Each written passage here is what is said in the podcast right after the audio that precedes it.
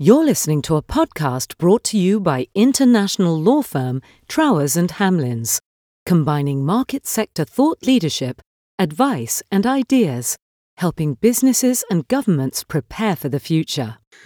Welcome to another episode in our series of podcasts focused on the vital role the public sector is playing post pandemic recovery and uh, inclusive growth. My name is Chris Plumley, and I'm a partner here at Trowers and Hamlins in the public sector team. My guest today is Mark Davis, who is the Partnerships and Communications Director with Public Sector PLC. Good to see you again, Mark. Good to be here, Chris. Thanks for inviting me along. So, our listeners, uh, or for our listeners who might not be familiar with PSP, can you tell us a bit about uh, the business and what it does and how it how it works? Public Sector PLC, we are strategic asset managers to the public sector. But what that effectively means is we create partnerships with councils and other public sector bodies to help engineer and get the best out of land and property assets that the council owned. Typical scenario would be surplus property assets where there's potentially a, a, a market failure or private sector necessarily can't deliver what's needed. We're able to step in, work with our council partners to help get the best and add some value to that property asset to deliver on a number of uh, aspirations and objectives, which could vary from placemaking, regeneration, through to how affordable housing delivery. But ultimately, our main objective and goal with all of our assets is to deliver social economic benefits to the local community and make sure we measure ourselves on the deliverables of each of these projects. I think that's that's why we're very, you know, we, we enjoy working with you um, because it it sort of ties into the whole ethos of, of what we at Trowers and Hamlins trying to do in terms of supporting public sector engagement. Um, and what a time it's been over, the, over this last 12 months. I mean, Chris, we, we, we, we've got partnerships um, as far north as Gateshead, all the way down south to the Isle of Wight. So we have really seen uh, you know, the thick of it in terms of the stress and the strain that's been with uh, within council and local authority worlds um, as impact of COVID has played out. You know, we're started to now see different conversations with our council partners and their property requirements. I think if we wind back 18 months ago, you know, the, the, the deliverables were very much focused around the housing crisis. Now we're presented with not just housing crisis, but the climate agenda crisis, jobs and skills shortage crisis. So the whole mix of, of, of, levers that are now pushing councils to look at how to get better, more value and different de- deliverables from their property and land assets. And and you know the, the, the obvious one, I suppose, is is in that sense of place. As you say, we've moved away a little bit from housing, although that's kind of an ongoing topic. But um, high streets and retail and the whole sense of what's a town centre for, or even mm. a hmm. city centre, what's it for? Has that been the sort of main theme of the conversations? Yeah, look, rationalisation um, and the future of, of local high streets has been a key theme across not just our current partnerships, but other council conversations that we're having across the network. But you know, it's it's it's early it's early days, and and I think it's interesting some of the conversations, Chris. Um, one thing is one thing I can say is that creativity is at the heart of these decisions. So whether this is creating new multi generational environments for different types of living accommodation. Um, you can see that healthcare, retirement um, is being part of, the, part of that dynamic conversation now. But we're also trying to understand actually what's what does it mean now moving forward in terms of the high street and the town centre versus traditional perceptions? Are we now seeing a renaissance of the town centre? Does this mean that we can be able to revitalise the much needed high street to become multifunctional and offer a wide range of services to the community not necessarily envisaged before? I, I, I that's a really um, good observation because we've seen this quite a lot um, talking to different councils over the last um, two, three years. I mean, the conversation about what's a town centre for, or in fact, what's any place for, yeah. is a much better conversation than what's it worth. Correct. Uh, yes. And I think for local government, we were seeing, you know, there was such budgetary pressures that property was just being sort of put on the market, sold off, not necessarily getting the best return as a result. Mm-hmm. But councils have said, you know, we're not doing that anymore. We need to look at what's our proper place shaping agenda. And the pandemic has sort of really brought that to the fore, hasn't it? Um, it, it, you can definitely feel there's a there's a there's a sea change. I also feel as if that we're seeing a lot more um, drive and push for independent local startups to be part of the conversation. you know, we obviously have the big multinationals that are uh, that are regular faces on the traditional high street um, and town centre, but with with COVID, we've, we've, we've seen different ways of working and the impact on society and the work life balance. Providing opportunities for new business to emerge from from COVID to actually offer services that are more locally focused, more independent.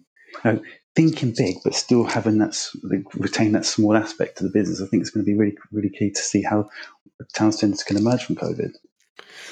So, do you think that? I mean, you, you mentioned the word repurposing.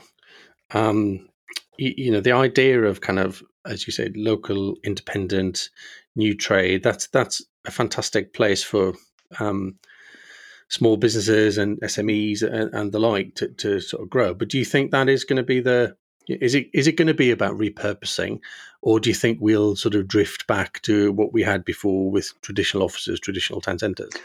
I, I, I, don't think I think society's changed, and I think there's been a bit of a, a, a step change in how people perceive their work life balance. And I think pre pre pre COVID days, it was all very much about people leaving their home for morning and going to their place of work and staying there for the duration until the, until the commute home. We're now seeing people have got a desire to have more of a blend in terms of how they live their life, and I think that's that plays into the localism agenda very nicely because that does offer the opportunity for new businesses to emerge and new ways of operating for office space to come out of COVID. So, some council conversations that I'm having at the moment, we're looking at co working spaces, different types of office environments that have more flexible environments for people to base themselves part time or on, a, on an ad hoc basis. And that, that idea of land and property being fit for purpose, I think is a fascinating one because, you know, the buildings the buildings get created for us to use, as it were, um, and we shouldn't be sort of dictated by what's been there in the past. And ca- councils having that place shaping, urban renaissance, you know, all of those kind of great phrases, we've heard that um, many times over the years, mm-hmm. but there's not been that catalyst to mm-hmm. really make it happen. It, it, a lot of master plans look very similar, and I think you're right that there's been this, you know, the, the pandemic has has made us all think differently, has made us all work differently, has made us perhaps reevaluate how we want to deliver our, our businesses and how we want to run our lives. So it makes sense that the built environment has to follow suit. Uh, absolutely. It, you know, it feels like um, the home environment is also now being reevaluated in terms of what people get out of their spaces you know, we were all in um, these kind of strict, severe lockdowns for for a long period of time, and I think it made people think and, reconsider. You know, the apartment living has been you know part of our, our, part of our DNA for so long, Chris. You know, people now wanting to have more flexible living environments, which then correspond to their flexible working environments. So I think it's, it's trying to it's trying to now work out actually what are those trends and how can um, um, business and private sector respond to that to create environments that are going to help provide an environment that's going to better serve society and our communities. And I do think it starts at the local level, and I think local government is in an absolute brilliant position to be part of the change. Yes, there's going to be some challenges. We all, you know, we're, we're constantly under pressure to, as, as the public sector as we know, is under pressure to deliver. But I think there's an opportunity for us to start using more creative thinking, which is where the public sector PLC partnership model really comes into its own. We're able to have step back conversations to think strategically what, what can be done differently to help better respond to community, to help retain retain the population, retain the community environment, and also deliver a more considered community aspiration. And I think the again the I'm trying to pick up on key words, and and you talked about partnership there, and one of the um, key aspect, I suppose, is being able to be on the front foot with councils and have that sort of genuine conversation as opposed to um, you know being sort of stifled by some of the previous procurement rules or that kind of thing. So being able to go in and have a, a proper engaged creative conversation is a is a you know a boon. Um, the, I'm also wondering about, you know, you talked about different agendas, like, you know, we talked about the housing agenda, the revitalization of the high street, but obviously the climate um, agenda is still very high on people's um, uh, to do list. Uh, are you finding that that's being part of your conversations? I think uh, it kind of echoes what I said earlier about we talk about the housing crisis um, and the, you know, the job skills crisis, but the climate crisis is still very much apparent and uh, and you know, at the forefront of, of local authorities' mindset. You know, it, what's the, what, you know, what's the biggest challenge for councils at the moment? I think it's not what is. I think it's you know what number of challenges that the councils are facing at the moment, and I think the climate agenda is at the very top of, of, of, a lot of these conversations, Chris. And you know, a number of our partners have um, already called their own climate emergency agenda. So what that what that means is that if it, it feels that there's a real momentum to now start to address the uh, you know the carbon footprints and the, and how how how local authority can respond to that agenda. And through our conversations, you know, we're able to now start to embrace ideas of you know, renewable technology and how that fits into the to the property equation, the different types of housing conversations that we're having, particularly around off-site construction and zero carbon in operation houses, it's a quite exciting place for us to be at the moment because you can you, you definitely feel that confidence is growing, and I think that's one place that you know with, with, where we're excited about, but especially as we're about to deliver on our first housing scheme, which will offer zero carbon environments for occupiers. Oh, that's fantastic. That's fantastic. I think the, the it comes back to to the whole sort of link to what COVID has made us do, which is think and take some of this stuff perhaps more seriously. You think some of the because um, I get the impression that with some schemes, the um, the sort of climate agenda that's up behind it hasn't been as you know at the forefront of the decision making mm-hmm. and certainly in some evaluation criteria and that kind of thing it's not it's not been as high up there but I, am saying are you saying that changing I think with um, government policy and particularly with COP26 happening later this year, I feel the awareness is just growing year on year. So even if we go back to where we were last year, I feel as if there's been a real acute understanding. Actually, this is a challenge for the this is a challenge for the country to deliver on the government agendas what can the council's role be to help contribute to this in a meaningful way? And I think that's what's that's what's really become apparent very very recently from the conversations that we're having. Is that there are new solutions and understanding of actually it's it is it's more achievable than perhaps was once perceived to be an uphill battle. So I think we're seeing more interest in how to unlock that agenda, and we're also now seeing a, you know, a real thirst for understanding what can be brought forward in a fairly controlled and a fairly swift manner to help achieve some of the objectives when it, when it comes to the climate emergency. So, like I said, MMC Homes um, is a great, absolutely fascinating technology. It's there, it's available for everyone, it's within reach and touching distance. So that's you know we, we are seeing that become more um, you know discussed, and it's you know the perception is, is definitely um, greater and awareness. So we're able to now have conversations at, at, at kind of a, a, more detailed level about how MMC can not only support and complement the existing housing delivery of, of local authority, but what else can be added to that? And then, and then we start to have discussions around carbon neutral technology, which can have massive characteristic benefits, ranging from lower, lower energy bills to lower maintenance charges some of our listeners might not be familiar with MMC. So, can you explain a little bit more about what that is? Uh, apologies. Yeah, MM, MMC, um, referred to as modern methods of construction. Uh, although I think some would argue that is it modern? Is it actually the way it should be in terms of construction?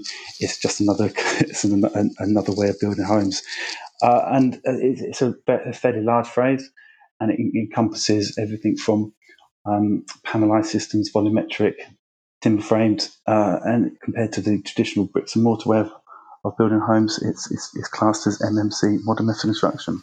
And all of those kind of modular um, patterns and um, the off-site construction bringing on um, you know, we've seen. I think people starting to see those a little bit further south, and um, and there was an argument at one point that trying to do those, the further north you went, the further you went from manufacturing plants and that kind of thing, the harder it was, and oh, it was only possible for large scale schemes and that kind of thing. But that's that's changing, isn't it?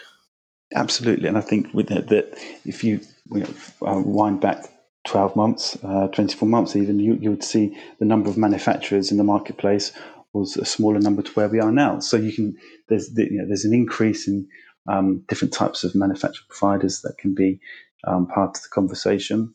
But I also, I also think the kind of the, the, the, policy and the conversations from central government is helping to unlock those conversations to help people feel more confident in the product and, and, and the benefits it can deliver. And our, our central government helping with that? Because um, there's various funding options available at the moment. Are, are you finding that that's the right funding at the right place?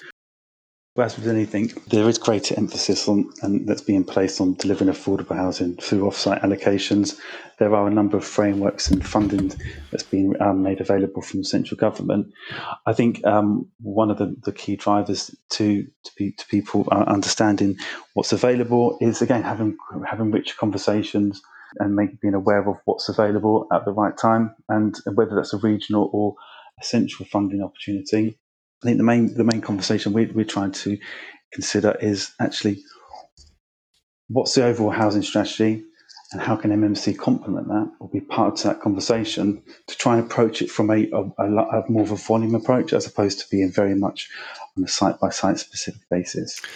And, and I guess it also means that we can, you know, councils can aspire to higher quality housing and more innovative housing than perhaps they have in the past.